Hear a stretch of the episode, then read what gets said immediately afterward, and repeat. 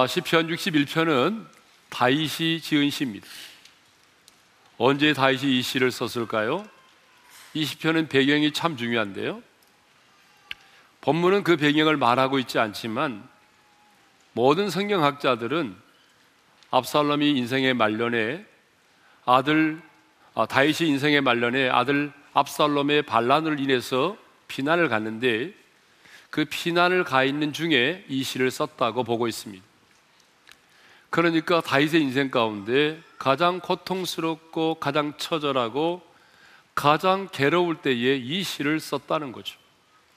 그래서 본문 2절에 이렇게 얘기하고 있습니다. 내 마음이 약하여질 때라고 말하고 있습니다.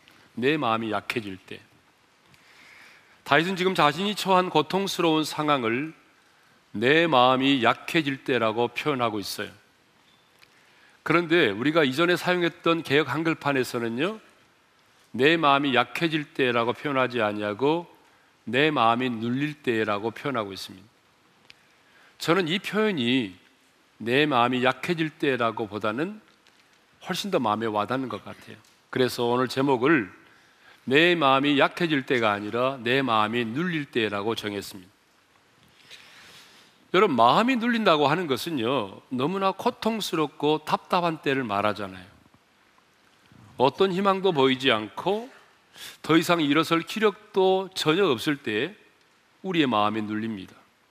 본문에 본문에 보게 되면 약할 때에 해당되는 단어가 바하토프라고 하는 단어인데요. 이 단어의 원형인 아타프가 세약하다, 압도당하다, 수위를 입히다라고 하는 뜻을 가지고 있어요. 그러니까 시인은 지금 자신의 마음의 상태가 점점 점점 세약해져서 수위를 입은 시체와 같다는 거예요. 여러분 한번 생각해 보세요. 살아 있지만 거의 죽은 것이나 마찬가지라는 수위를 입고 있는 시체와 같다는 거예요. 자신의 마음이. 그래서 공동 번역에서는요, 내 마음이 약해질 때를 심장이 멎을 듯 멎을 듯 다급하지만이라고 그렇게 번역을 해 놓았습니다.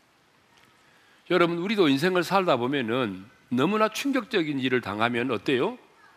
심장이 멎을 것 같잖아요. 그죠? 저도 목회를 하면서 보니까 그런 경험이 있어요. 예, 저도 목사지만은 너무 충격적인 일을 만나면 심장이 멎을 것 같더라고. 예전에 저희가 오린 비전 빌리지 어려움 가운데 있을 때에 그 빌리지 수양관을 매입할 때, 또 최근에 들어와서 우리가 영혼 학원을 인수할 때에 너무나 기막히 기가 막힌 일을 당하니까요. 목사인 저도 숨이 쉬어지지를 않더라고요. 그러니 여러분, 우리 성도들도 어떻겠습니까? 이 험한 세상을 살아가면서 너무 충격적인 일을 당하면 아마 심장이 멎을 것 같은 그런 때가 많을 거예요. 그런데 지금 다윗이 당한 일을 한번 생각해 보세요. 자신의 아들 압살롬이 아버지인 다윗을 죽이고 왕권을 찬탈하겠다라고 예루살렘을 쳐들어온 것입니다. 반란을 일으킨 거죠. 아니 남의 자식도 아닌 자기가 낳은 아들인데 아들이 아버지를 죽이고 왕권을 찬탈하겠다고 구태타를 일으킨 거예요 지금 이때 다윗은 신발도 신지 못한 채 울면서 예루살렘을 떠나야만 했습니다 절지의 왕의 자리에서 이제는 도망치는 신세가 되었어요 그리고 언제 잡혀 죽을지도 모르는 피난 생활을 하게 된 것입니다 더 충격적인 것은요 그토록 자신이 신뢰했던 그 시대에 가장 뛰어난 전략가요 지략가였던 아이도벨이 다윗을 배신하고 압살롬의 반란에 가담을 한 것입니다. 그것만이 아니라 모든 이스라엘 백성들이 한결같이 말하기를 이제 다윗의 시대는 끝이 났다라고 말을 했어요.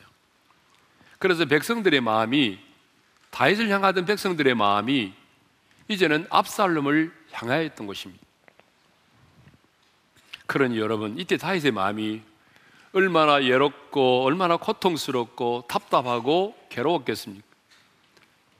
다른 사람이 아닌 자신이 낳은 아들과 자신이 가장 신뢰했던 사람으로부터 이런 배신을 당했으니 여러분 그 마음이 얼마나 아프고 괴로웠겠어요. 그런데 인생을 살다 보게 되면 이렇게 마음이 약해질 때가 있어요. 우리에게도. 우리에게도 마음이 눌릴 때가 있습니다. 믿었던 사람으로부터 배신을 당한다든지 아니면 너무나 수치와 모욕을 당한다든지 인생이 내가 원하는 대로 이루어지지 않고 꼬이기만 하고 한치 앞도 보이지 않을 만큼 어떤 가능성도 보이지 않을 때가 있습니다. 여러분, 그럴 때 우리가 어때요? 예전에 저희 교회가 올림픽 아파트 상가에 있을 때에 아, 연세가 많이 드신 의사 선생님이, 여자 의사 선생님이 계셨어요. 신방을 가는데 저에게 이런 얘기를 들려주더라고요. 자기 남편이 육군 중장이었대요. 여러분, 중장 아세요? 별 3개입니다. 예. 자기 남편이 별 3개 중장이었는데요. 전두환 정권, 군사 정권이 들어서면서 협조하지 않는다는 이유로 자기 남편이 강제 전역을 당했다는 거예요. 자신의 밑에 있던 사람들에 의해서 강제 전역을 당하게 되니까 그 울분을 참지 못해서 그만 화병으로 세상을 떠나고 말았다는 것입니다. 여러분, 우리가 이 땅을 살아가면서 이렇게 누군가로부터 수치와 모욕적인 일을 당하게 되면 사람들은 참 못 견뎌합니다. 화를 이겨내지 못하여 세상을 떠나기도 합니다. 아니 어떤 분은 스스로 자신의 목숨을 끊어버리기도 합니다. 대부분의 사람들은 이렇게 마음이 약해지기 시작하면 자신의 마음이 눌리면 모든 것이 끝난 것처럼 생각을 하고 좌절하고 절망합니다. 괴로워합니다. 그런데 하나님의 사람 다윗은 달랐습니다. 그러지 않았어요. 하나님의 사람 다윗은 인생을 포기하지 않았습니다. 이런 배신과 이런 고통 속에서도 절망하지 않았습니다. 죽게 부르짖었습니다. 여러분 2절 상반절의 말씀을 우리 다시 한번 읽도록 하겠습니다. 다 같이요. 내 마음이 약해질 때에 땅 끝에서부터 죽게 부르짖어 오리니 하나님의 사람 다윗은 자신의 마음이 약해질 때에 자신의 마음이 눌릴 때에 이것이 내 운명이라고 생각하고 스스로 인생을 포기하지 않았습니다. 도리어 죽게 부르짖었습니다. 여기 부르짖다라고 하는 말이 에크라인데요. 이 말의 뜻이 뭐냐면 부르다, 외치다, 소리 지르다 그 말이에요. 그리고 이 동사가 미활, 미완료, 미, 능동 미완료형이에요. 그게 무슨 말이냐 그러면 다윗이 그냥 소리를 낸 것이 아니고 간절하게 소리를 내어 부르짖으면서 기도했는데 한 번만 기도하고 끝나는 것이 아니라 지속적으로 반복적으로 간절히 부르짖어 기도했다는 얘기입니다. 사실요, 너무나 힘들고 어려운 일을 만나면 너무나 우리 마음이 뭔가에 눌려 있으면 기도가 안 될 때가 있어요. 그렇죠. 그래서 우리 성도님들 가끔 만나서 신방 가서 아, 그래도 기도합시다. 기도밖에 없습니다. 라고 말하면 아, 목사님, 기도가 안 돼요. 기도가 안 나와요. 이렇게 말하는 분들 참 많이 만났습니다. 그런데 다윗은 이런 배신과 절망 속에서도 굴하지 아니하고 자신의 인생을 포기하지 않았습니다. 자신의 마음이 눌릴 때 어떻게 했다고요? 죽게 부르짖어 기도했습니다. 여러분 다윗이 우리와 다른 점이 뭐예요? 다윗도 우리와 똑같은 성정을 가진 사람이잖아요. 그러니까 이런 충격적인 일을 당하니까 자신의 마음이 약해지고 눌린 거죠. 여러분 다윗도 마음이 눌릴 때가 있는 거예요. 다윗도 자신의 마음이 점점 쇠약해지면서 꼭 수위를 입고 있는 시체와 같았어요. 여러분 다윗도 그렇게 되는 거예요. 그런데 뭐가 다르죠 우리하고? 우리와 다른 것은 딱 한 가지예요. 자신의 인생을 포기하지 않고 좌절하지 않고 죽게 부르짖어 기도했다는 것입니다. 성경을 보게 되면 다윗은 인생의 고난과 역경을 만날 때마다 끊임없이 주님께 부르짖어 기도했습니다. 시편 5편 2절의 말씀을 읽겠습니다. 다 같이요. 나의 왕 나의 하나님이여 내가 부르짖는 소리를 들으소서 내가 주께 기도하나이다. 영어 성경을 보게 되면 여기 부르짖는다고 하는 말이 cry라고 돼 있어요. 무슨 말입니까? 큰 소리로 울면서 간절히 기도했다 그 말이에요. 성경을 보게 되면 하나님은 예레미야 선지자에게 우리가 잘 아는 말씀인데요. 이렇게 말씀하셨어요. 자, 예레미야 우리 33장 3절의 말씀을 읽겠습니다. 시작. 너는 내게 부르짖으라. 내가 내게 응답하겠고 내가 알지 못하는 크고 은밀한 일을 내게 보이리라. 여러분 주님이 에레미야에게만 요구하시는 것이 아닙니다. 저와 여러분들에게도 주님이 말씀하십니다. 너는 내게 부르짖으라는 거예요. 하나님이 우리에게 요구하는 게 뭐예요? 너는 내게 부르짖으라는 거예요. 성경에는요, 부르짖어 기도함으로 기적과 응답을 경험한 사람들로 가득 차 있습니다. 여러분 히스기야 왕을 볼까요? 아수르 왕 사네립이 쳐들어왔을 때에 하늘을 향하여 부르짖어 기도했다고 기록되어 있습니다. 역대하 32장 20절인데요. 읽겠습니다. 다 같이요. 히스기야 왕이 아모스의 아들 선지자 이사와야 더불어 하늘을 향하여 부르짖어 기도하였더니 하나님은 그 부르짖음의 기도를 들으시고 한 천사를 보내서 예루살렘을 아스르 왕 사네립의 손에서 구원하여 내셨습니다. 여러분 엘리야도 부르짖어 기도했어요. 엘리야도 부르짖어 기도함으로 사르밧 과부의 죽은 아들을 살려냈습니다. 여러분 열왕기상 17장 21절을 읽겠습니다. 다 같이요. 그 아이의 몸을 세 번 펴서 엎드리고 여호와께 부르짖어 이르되 내 하나님 여호와여 원하건대 이 아이의 혼으로 그의 몸에 돌아오게 하옵소서. 여호와께 부르짖어 아뢰었어요. 그런데 이렇게 부르짖어 기도할 때 어떤 일이 일어났다고 말하고 있어요. 고단 구절을 읽어보겠습니다. 다 같이요. 여호와께서 엘리야의 소리를 들으심으로 그 아이의 혼이 몸으로 돌아오고 살아난지라. 하나님께서 엘리야의 그 부르짖는 소리를 들으셨다는 거예요. 그래서 떠났던 혼이 그 몸으로 돌아와 죽었던 아이가 살아나게 되었다는 것입니다. 우리 하나님은요, 다른 사람의 목소리가 아닌 바로 기도하는 여러분의 목소리를 듣고 싶어 하십니다. 시편 77편 1절을 보게 되면 아삽이 이렇게 노래합니다. 읽겠습니다. 다 같이요. 내가 내 음성으로 하나님께 부르짖으리니 내 음성으로 하나님께 부르짖으면 내게 귀를 기울이시리로다. 거기 중요한 말씀이 나옵니다. 내 음성으로 하나님께 부르짖으면 내, 하, 내 음성으로 하나님께 부르짖으면 내게 귀를 기울이시리로다고 했어요. 여러분 이 말씀을 묵상해 보면요. 우리 하나님은 다른 사람의 목소리보다도 여러분의 목소리로 드려지는 찬양과 여러분의 목소리로 드려지는 기도를 듣고 싶어 하신다는 거예요. 여러분 우리가 누군가를 사랑하면 사랑하는 자의 목소리를 듣고 싶어 하듯이 여러분 우리 하나님은 다른 사람의 목소리가 아닌 여러분의 목소리로 드려지는 찬양, 여러분의 목소리로 드려지는 그 기도를 우리 주님이 듣고 싶어 하신다고요. 그러므로 여러분 찬양을 드리고 기도를 드릴 때에 다른 사람의 목소리보다는 여러분의 목소리가 훨씬 더 힘있고 간절하게 우리 주님 귀에 들려지기를 소망합니다. 사실 성경에 나오는 하나님의 사람들은 한결같이 여호와께 부르짖어 기도했던 사람들이에요. 성경을 보니까 요나도 물고기 뱃속에 있을 때에 부르짖어 기도했고요. 모세도 홍해 바다 앞에 있을 때에 부르짖어 기도했고요. 여러분 우리 예수님도 캐스만의 동산에서 간절히 부르짖어 기도했습니다.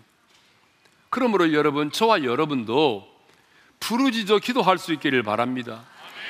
물론 우리 하나님은요, 우리가 기도하지 않아도 우리가 우리에게 필요한 것이 무엇인지를 알고 계시고 조용히 묵상으로 기도해도 우리 하나님은 우리의 기도를 들으십니다.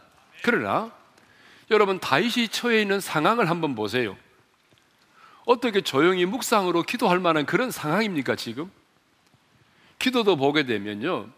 조용히 묵상으로 해야 할 때가 있는 것이고 피를 토하듯 간절하게 부르짖어 기도할 때가 있는 거예요.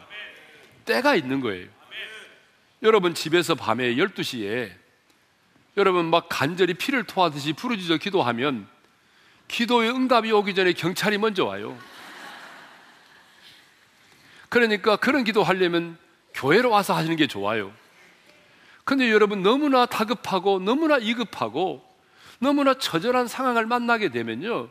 사람은 여러분 누구라 누가 먼저 할 것도 없어요. 간절히 부르짖어 기도할 수밖에 없는 거예요. 그러므로 여러분 간절히 소리를 내어 부르짖어 기도하는 사람을 함부로 비난하거나 정지하지 않기를 바랍니다. 가끔 소리 내어 부르짖거나 울부짖으며 기도하는 사람을 광신자로 취급을 하고 비정상적인 사람으로 여기는 사람들이 있어요. 그리고 묵상으로 조용히 기도하는 사람을 굉장히 신사적이라고 생각하고 굉장히 성숙한 사람으로 여기는 사람들이 있어요. 여러분 그렇지가 않아요. 예. 가끔 교회 안에서 막 부르짖어 기도하는 사람에게 메모를 남기는 사람들이 있어요. 당신 이 교회 전세 내느냐 이런 사람이 있어요. 여러분 누군가가 울면서 부르짖어 기도하면 함부로 그 사람의 기도를 비난하거나 정죄하지 마세요. 여러분이 그분이 처해 있는 상황을 아세요? 그분이 어떤 상황 가운데 있는지 여러분이 아냐 그 말이에요. 하나님도 정죄하지 않는데 여러분이 어떻게 그 사람을 정죄할 수 있어요? 중요한 것은요. 내가 묵상으로 기도하든지 소리를 내어 기도하든지 간에 중요한 것은 기도는 간절함으로 해야 된다는 거죠. 그래서 이엠 바운즈는 열정은 기도의 핵심이고 원동력이다. 소리 내어 부르짖어 기도할 때에 열정적인 기도가 될 수 있다라고 말했고요. 찰스 스펄전 목사님도 열정 없이 기도하는 것은 전혀 기도하지 않는 것이다라고 말했어요. 다윗은 분명한 사실은 인생을 살아오면서 수많은 고난과 역경을 만나는데 다윗의 인생을 보게 되면 그 많은 고난과 역경을 어떻게 이겨내느냐는 것입니다. 여러분 그 많은 고난과 역경을 다윗은 부르짖어 기도함으로 이겨냈습니다. 부르짖어 기도함으로 돌파했습니다. 간절히 부르짖어 기도함으로 기적과 기도 응답을 경험하였습니다.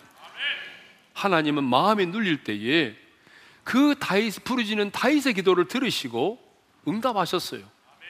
그 부르짖음의 기도를 들으시고 응답하셨는데요. 어떻게 응답하셨는지 아세요?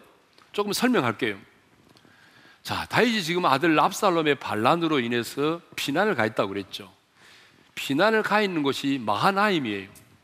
그런데 갑자기 철지에 피난을 가다 보니까 제대로 된 군사력도 없고 따라왔던 군인들도 다 피곤하여 고나에 지쳐 있었습니다. 그런데 여러분 그렇게 다윗이 믿었던 지략가인 전략가인 아이도벨이 압살롬의 반란에 가담을 했다고 그랬잖아요. 그때 이 아이도벨이 압살롬에게 이렇게 말합니다. 왕이요. 지금이 적절한 최고의 기회입니다. 저에게 12,000명의 군사를 붙여주신다면 제가 지금 당장 다윗을 추격하겠습니다. 다윗의 군대가 지금 굉장히 피곤해 있을 것입니다. 그래서 12,000의 군사를 붙여주시면 제가 두려워 떨고 있는 그 군대를 기습해서 치게 되면 그들이 무서워서 도망을 가게 될 것이고 저는 다윗 왕만 딱 죽여가지고 돌아오겠습니다. 이렇게 제안을 했어요. 인간적으로 보게 되면 이게 맞아요. 그런데요, 하나님께서 다윗의 부르짖는 기도를 들으셨다고 그랬잖아요. 어떻게 응답하신지 아세요? 후세라는 사람이 있어요. 후세가 여러분 그때 이렇게 말합니다. 왕이요. 아이데오벌의 전략은 틀렸습니다. 그렇게 하면 안 됩니다. 그럼 어떻게 하는 얘기냐? 여러분, 당신의 아버지 다윗은 나이가 들었지만 뛰어난 그런 그런 용장입니다. 용맹스러운 장군입니다. 그러니 지금 우리가 군대가 추격하면 어딘가에 매복해 있다가 우리를 공격하게 될 것입니다. 그러니까 지금은 안 됩니다. 근데 압살롬이 누구의 전략을 받아들입니까? 후세의 전략을 받아들입니다. 아이도벨의 전략을 받아들였으면 정말 죽을 수밖에 없는데 후세의 전략을 받아들였어요. 그러자 이 아이도벨이 열받아 가지고 자신의 전략이 채택되지 않자 열받아 가지고 고향으로 돌아가서 목을 메어 자살을 하고 말아버립니다. 여러분 주변을 보십시오. 누가 고난을 이겨내고 마침내 승리하던가요? 여러분 잘 보십시오. 누가 마지막에 승리의 노래를 부르던가요? 누가 마지막에 기도의 응답을 경험하며 간증의 주인공이 되던가요? 여러분 누군지 아세요? 침묵하는 자입니까? 근심하는 자입니까? 아닙니다. 주께 부르짖어 기도하는 사람입니다. 하나님은 주께 부르짖어 기도하는 자에게 응답하십니다. 이사야 58장 9절의 말씀을 읽겠습니다. 다 같이요. 내가 부를 때는 나 여호와가 응답하겠고 내가 부르짖을 때에는 내가 여기 있다 하리라. 이 중요한 말씀이에요. 다시 한번 읽겠습니다. 시작. 내가 부르짖을 때에는 내가 여기 있다 하리라. 그러니까 여러분 부르짖어 기도해야 되는 거예요. 우리는 내 마음에 눌릴 때 좌절하거나 인생을 포기하지 말고 주께 부르짖어 기도할 수 있기를 바랍니다. 내 마음이 괴로우면 괴로운 대로 속상하면 속상한 대로 여러분 간절히 부르짖어 기도하십시오. 다시는 자신의 마음에 눌릴 때에 자신의 마음에 눌릴 때에 주께 부르짖어 기도했습니다. 그런데 어디에서 부르짖어 기도했느냐는 거예요. 이것도 중요해요. 다시 한번 2절 상반절의 말씀을 읽겠습니다. 시작. 내 마음이 약해질 때에 땅 끝에서부터 주께 부르짖으오리니 여러분 어디에서 기도했다고 말하고 있습니까? 땅 끝에서부터라고 말하고 있습니다. 지금 부르짖어 기도하고 있는 이치를 땅 끝에서부터라고 말하고 있어요. 여러분 지정학적으로 보게 되면 땅 끝이 있습니다. 우리나라도 보게 되면 해남에 가보게 되면 땅끝 마을이 있어요. 지정학적으로 보게 되면 지금 다윗이 피하여 있는 마하나임은 땅 끝입니다. 왜냐하면 이스라엘의 동편 끝에 있을 뿐만 아니라 뒤편으로는 광활한 사막이 펼쳐져 있기 때문에 여러분 지금 막다른 골목에 와 있는 것입니다. 압살롬의 군대가 출동하여 쳐들어오게 되면 더 이상 도망갈 곳이 없는 막다른 골목에 와 있습니다. 그러니까 땅끝은 뭐예요? 앞으로 나아갈 길이 전혀 없는 막다른 골목이에요. 벼랑 끝에 몰려 있는 것을 말하는 거예요. 정말 다윗은 아, 내 인생은 여기서 이제 끝이 나는가? 라고 생각될 수밖에 없을 만큼 벼랑 끝에 서 있었습니다.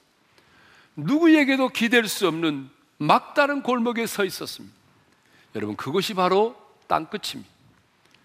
그러므로 우리에게 있어 땅끝은 뭡니까? 절망적인 상황. 어떤 상황도, 어떤 희망도 보이지 않는 상황을 말합니다. 인간적으로 보게 되면요. 어떤 희망도, 어떤 꿈도 기대할 수 없는 그런 상황을 땅끝이라고 말하는 거예요. 그런데 다윗은 이런 막다른 골목에서 인생의 벼랑 끝에서 주저앉지 않았습니다. 포기하지 않았습니다. 절망하지 않았습니다. 기도했습니다. 부르짖어 기도했습니다.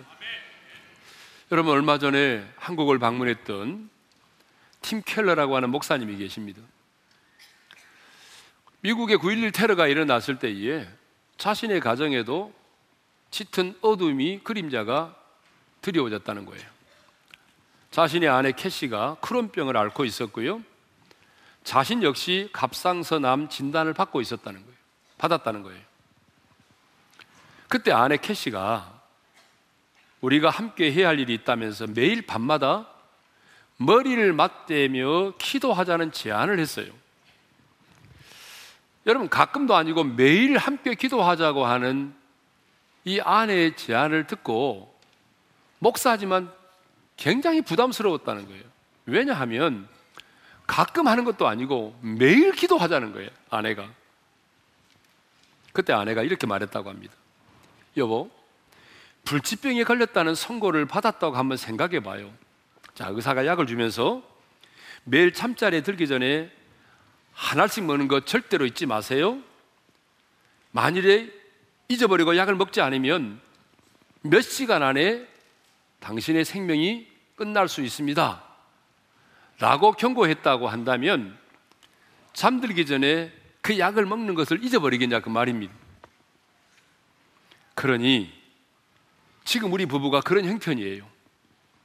하나님께 매달려 기도하지 않으면 눈앞에 닥친 일들을 헤쳐나갈 방도가 없어요. 그러니 우리 함께 기도해요. 그 말을 듣는 순간 켈러 목사는 사태의 심각성을 알았습니다. 그 아내와 함께 매일 기도했습니다. 기도를 빼먹는 것은 상상도 못할 일이 되었어요. 심지어 지구 반대편에 떨어져 있을 때는 전화로라도 함께 기도했다는 것입니다. 그렇습니다. 하나님의 사람은 마음이 무너질 때에 모든 것이 끝났다라고 생각되는 그 순간에 주께 부르짖어 기도해야 됩니다. 왜요? 사람의 끝이 하나님의 시작이 되기 때문입니다. 내가 처한 상황이 땅끝이라고 생각되는 분이 계세요? 지금 인생의 땅끝에서 주께 부르짖어 기도할 수 있기를 바랍니다. 그러면 다윗은 땅끝에서 어떤 기도를 드렸을까요? 자, 2절 하반절의 말씀을 읽겠습니다. 다 같이요. 나보다 높은 바위에 나를 인도하소서. 여기 높은 바위가 나와요. 높은 바위란 뭘까요? 대적들이 근접할 수 없는 천혜의 요새를 말하는 거죠. 그런데요, 그냥 높은 바위가 아니라 나보다 높은 바위라고 말했어요. 여러분, 나보다 높은 바위라고 하는 말은 비교의 개념이 아니에요. 이 말은 무슨 말이냐면 원수들이 자신을 해하지 못할 가장 유일하고 안전한 피난처는 자신의 힘과 능력으로는 도달할 수 없다는 것임을 강조하기 위해서 나보다 높은이라는 표현을 쓴 거예요. 그래서 표준 세 번역에서는 이렇게 번역을 했어요. 내 힘으로 오를 수 없는 저 바위 위로 나를 인도하여 주십시오. 그러므로 나보다 높은 바위란 결국 어떤 특정한 장소를 말하는 것이 아니라 하나님만이 원수들이 자신을 해치지 못할 가장 안전하고 가장 유일한 피난처이심을 말하고 있는 것입니다. 다윗은요, 사우랑이 자기를 집요하게 추적하면서 죽이려고 하니까, 야, 너무 힘들다. 어떻게 하면 좋을까 생각하다가, 그래, 원수의 나라 블레셋 땅으로 들어가면 블레셋 땅에 있으면 쳐들어오지 못하겠지. 라고 생각을 해서 신앙의 국경선을 넘어서 온수의 나라 블레셋 땅으로 숨어 들어갔습니다. 왜요? 그것이 가장 안전하다고 생각을 했기 때문에. 그런데 블레셋 사람들이 다윗을 알아봤단 말이에요. 자신의 신분이 뽀롱이 난 거죠. 탈로가 난 거예요. 그래서 이제 죽을 수밖에 없는 위기에 처하게 되니까 다윗이 어떻게 했습니까? 미친놈 흉내를 낸 거잖아요. 미친 사람 연기를 했단 말이에요. 그런데 왕이 속아 넘어갔어요. 그래서 죽음의 이기에서 벗어나서 돌아왔습니다. 여러분 그때 다윗이 무엇을 느꼈을까요? 아, 블레셋 땅도 자신의 피난처가 될 수 없다는 걸 깨달은 거예요. 사울 다윗은 사울 왕에 의해서 17년 동안이나 쫓겨다녔어요. 여러분 누군가에 의해서 17년 동안 쫓겨다녀 보세요. 얼마나 힘들겠어요. 그래서 처음에는 유다 강야로 가서 피하기도 하고 나중에는 바위굴들이 많은 그런 엔게디 지방으로 가서 숨어 있기도 했습니다. 그런데 그럴 때마다 사람들이 사울 왕에게 다윗이 여기 있다라고 밀고를 했어요. 그래서 끊임없이 또 사울 왕의 추적을 받게 되는 거죠. 그때 다윗은 알았어요. 뭘 알았느냐? 어떤 사람도 나의 피난처가 될 수 없다는 거. 어떤 요새도 나의 피난처가 될 수 없다는 걸 알았어요. 그래서 다윗은 고백합니다. 하나님만이 높은 파이이십니다. 하나님만이 나보다 높은 파이이십니다. 무슨 말입니까? 하나님만이 원수들이 자신을 해하지 못할 가장 유일하고 안전한 피난처가 되신다는 거예요. 그래서 3절에 이렇게 고백하지 않아요? 3절입니다. 읽겠습니다. 시작. 주는 나의 피난처시요 원수를 피하는 견고한 망대심이니라. 시편 18편 2절에서도 다윗은 이런 놀라운 고백을 합니다. 다 같이 읽습니다. 여호와는 나의 반석이시요 나의 요새시요 나를 건지시는 이시요 나의 하나님이시요 내가 그 안에 피할 나의 바이시요 나의 방패시요 나의 구원의 뿌리시요 나의 산성이시로다. 여러분 이 땅을 살아가는 우리에게는 피난처가 필요합니다.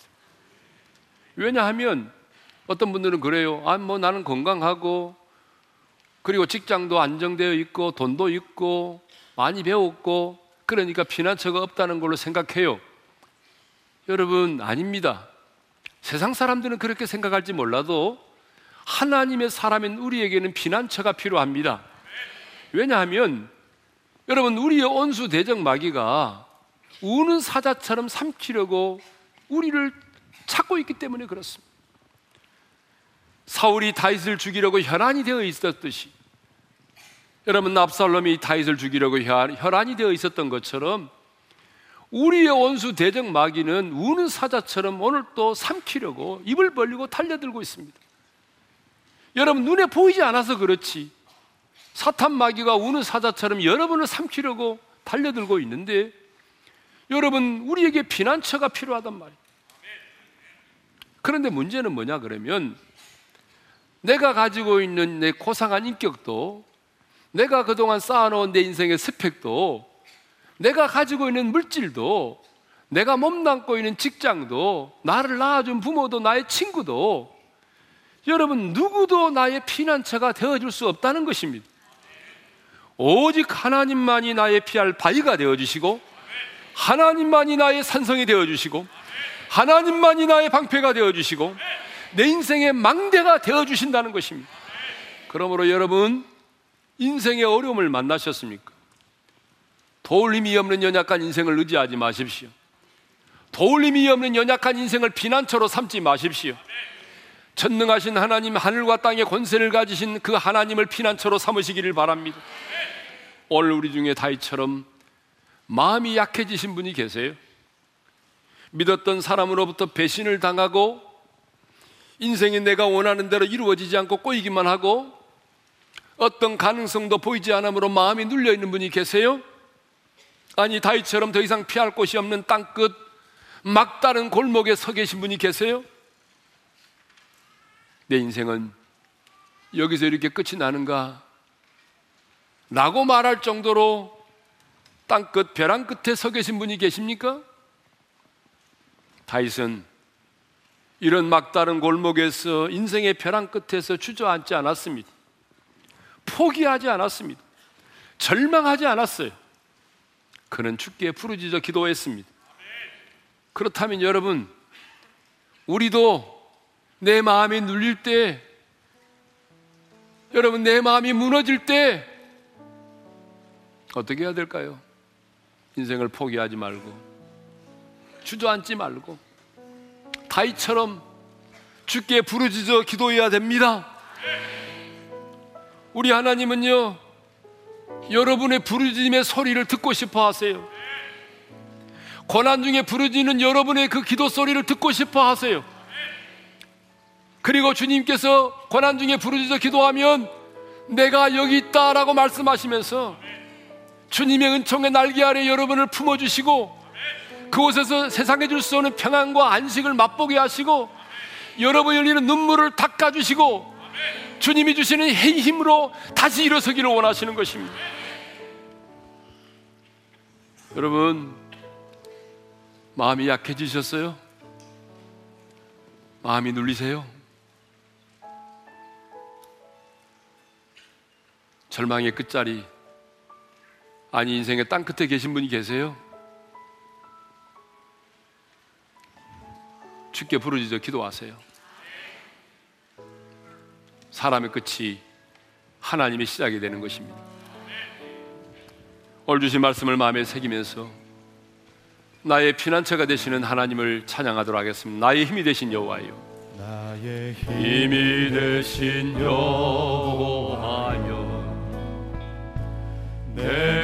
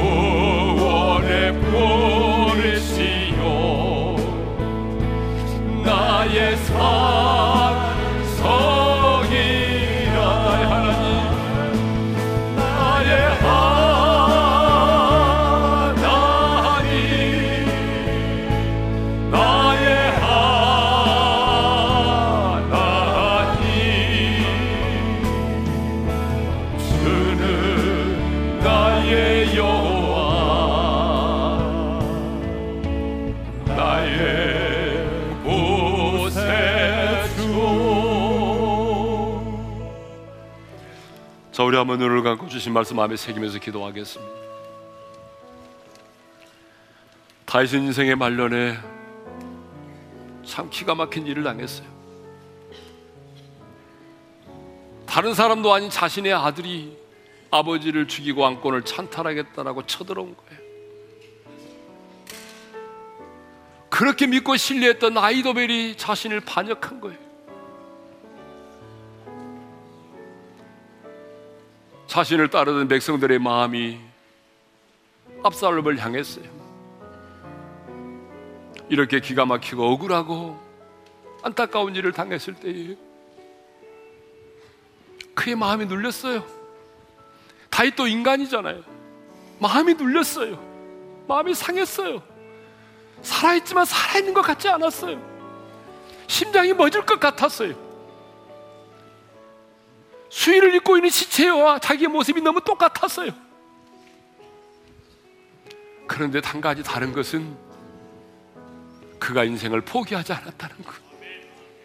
절망하지 않았다는 것. 죽게 부르짖어 기도했다는 거예요.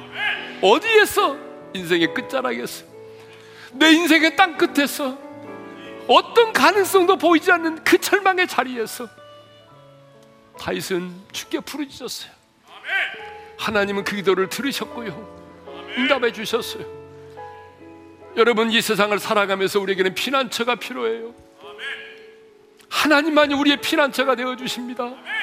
그 어떤 사람도 우리의 피난처가 될 수 없어요. 어떤 재물도 어떤 사람도 어떤 환경도 여러분 저 사탄 마귀로부터 우리를 지켜줄 수가 없어요.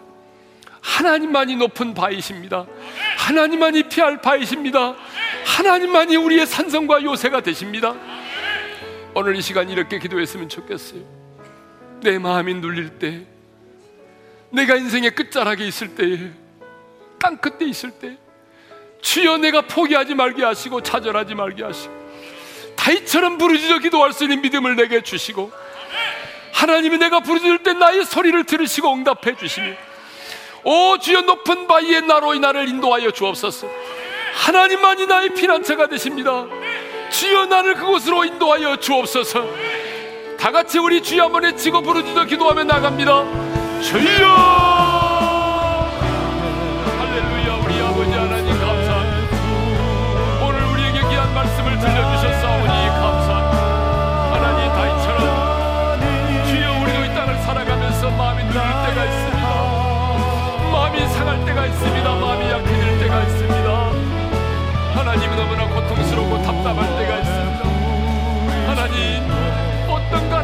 보이지 않았어 내 마음이 점점 쇠약해졌어 주의를 잊고 있는 신체의 모습과도 같습니다.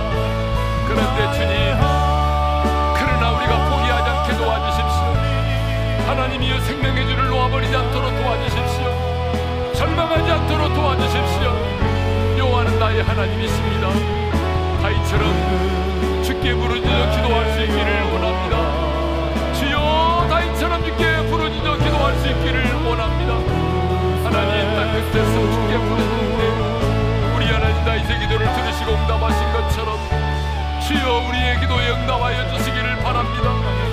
우리의 기도 가운데 응답하여 주시기를 원합니다. 하나님만이 나의 선생이시고 하나님만이 나의 피난처가 되심을 믿습니다. 그 어떤 사람도 나의 피난처가 될 수가 없습니다. 주여 하나님만이 나의 피할 바이시오 나의 선생이시오 하나님만이 나의 높은 고백하오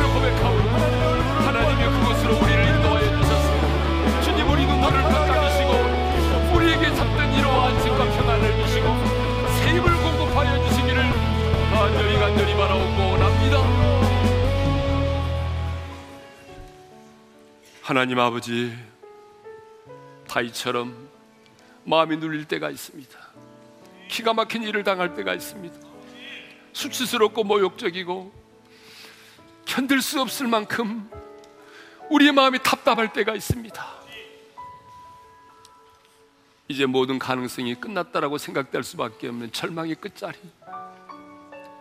그 땅 끝에 있는 사람들도 있습니다. 그런데 주님, 포기하지 말게 도와주십시오.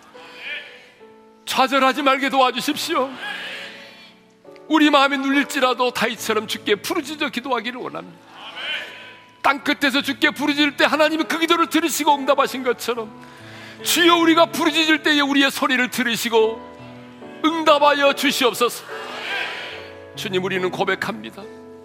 그 어떤 인간도 그 어떤 상황도 어떤 물질도 나의 피난처가 될 수 없고 하나님만이 가장 유일하고 안전한 나의 피난처이심을 고백합니다. 주의 이 시간 우리의 기도를 들으사 그 높은 바위로 나를 이끌어 인도하여 주시고 주님의 은총의 날개 아래 우리를 품어 주셔서 오늘 우리의 눈물을 닦아 주시고 우리에게 이루와 평안을 주시고 새 힘을 허락하여 주옵소서 이제는 우리 주 예수 그리스도의 은혜와 하나님 아버지의 영원한 그 사랑하심과 성령님의 감동 감화 교통하심 마음이 눌릴 때 그 인생의 땅 끝에서 주께 부르짖어 기도함으로 하나님이 나의 피난처 되심을 경험하기를 원하는 모든 성도들 위해 이제로부터 영원토로 함께 하시기를 축원하옵나이다. 아멘.